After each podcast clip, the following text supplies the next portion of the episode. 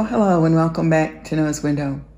For the next few days, we want to spend some time thinking about and talking about things that matter.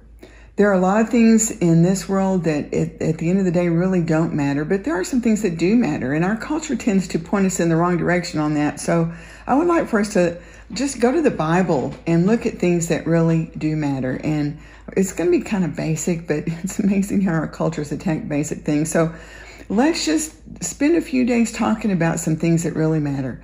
I'd like for us to start with this one thing that really does matter, and that is truth. You know, that's important. There, there's a lot of um, a lot of times where we just this culture just so discredits truth. In fact, did you know, and maybe you know this already, but if you were to just go Google this, you might find out that our culture um, pretty much believes that there is no such thing as truth uh, because they believe that everybody has their own perspective and really can't prove things, and so therefore there is really no such thing as truth. Now, you kind of have to back up and, and uh, define truth.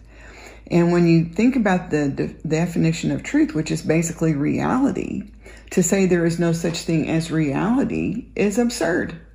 Um, but that is what our culture wants to tell us. There's really no such thing as truth. It, it's a it's a convenient philosophy that our culture has because if there's no such thing as truth, there's no such thing as accountability, there's no such thing as justice, etc., etc. So truth is really important. And I would point out that in John chapter 14, Jesus actually defines himself partially as truth. He says uh, in John 14, 6, I am the way, the truth, and the life. So if Jesus defines himself as truth, that should tell us how important truth is. And if you think about Jesus saying he is the way, the truth, and the life, if you think about the opposite of truth, what is the opposite of truth? It would be lies, it would be fiction, it would be falsehood. Here's one that was interesting when I Googled the definition half truth. Now, half truth seems a little odd to put as a definition of an antonym of truth, uh, but the truth of the matter is, if it's not all true, it's not true. Um, you know, we've used that illustration before. If you have a, a, a, glass of pure water and you add just a spoonful of poison, it's no longer pure water, it's now poison. So a half truth is still not true.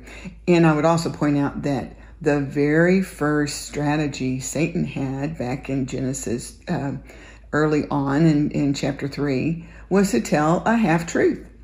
That is what he does all the time. So we need to be on guard. That's what he likes to do.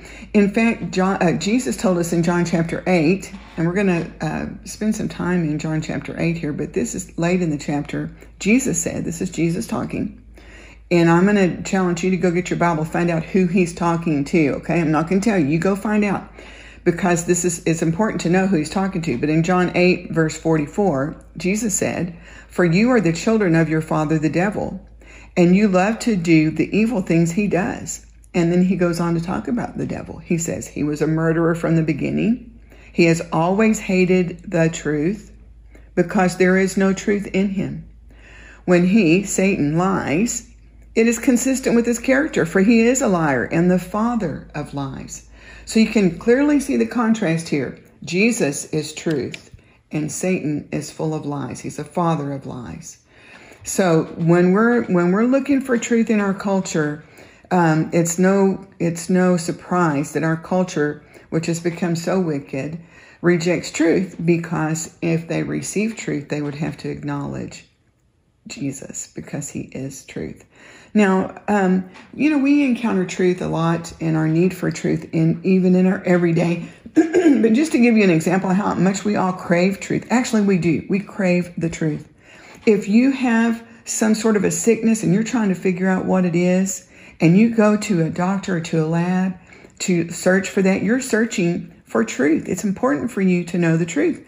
That the people that you're relying on could tell you all kinds of things but it's important to know the truth. If you don't know the truth of your illness, you don't know the truth of the cure. Uh, truth is always so important. If you've been victimized, a perpetrator doesn't want the truth to be known, do they? No, because they can hide in falsehood, they can hide in lies. And, and if you've ever been caught in lies, someone else's lies, or maybe your own lies, there's a bondage in that, isn't there? Bondage. You know what? Once you start telling lies, that that, that old saying, uh, "Oh, how what a terrible web we weave when we begin to deceive."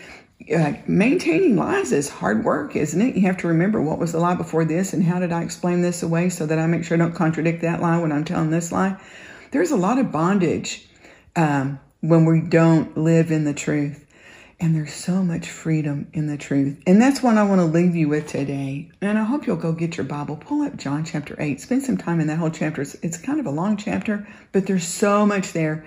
But in John chapter 8, same chapter, verse 32, Jesus said, And you, and I'm challenging you again to find out who's talking to here, and you will know the truth, and the truth will set you free.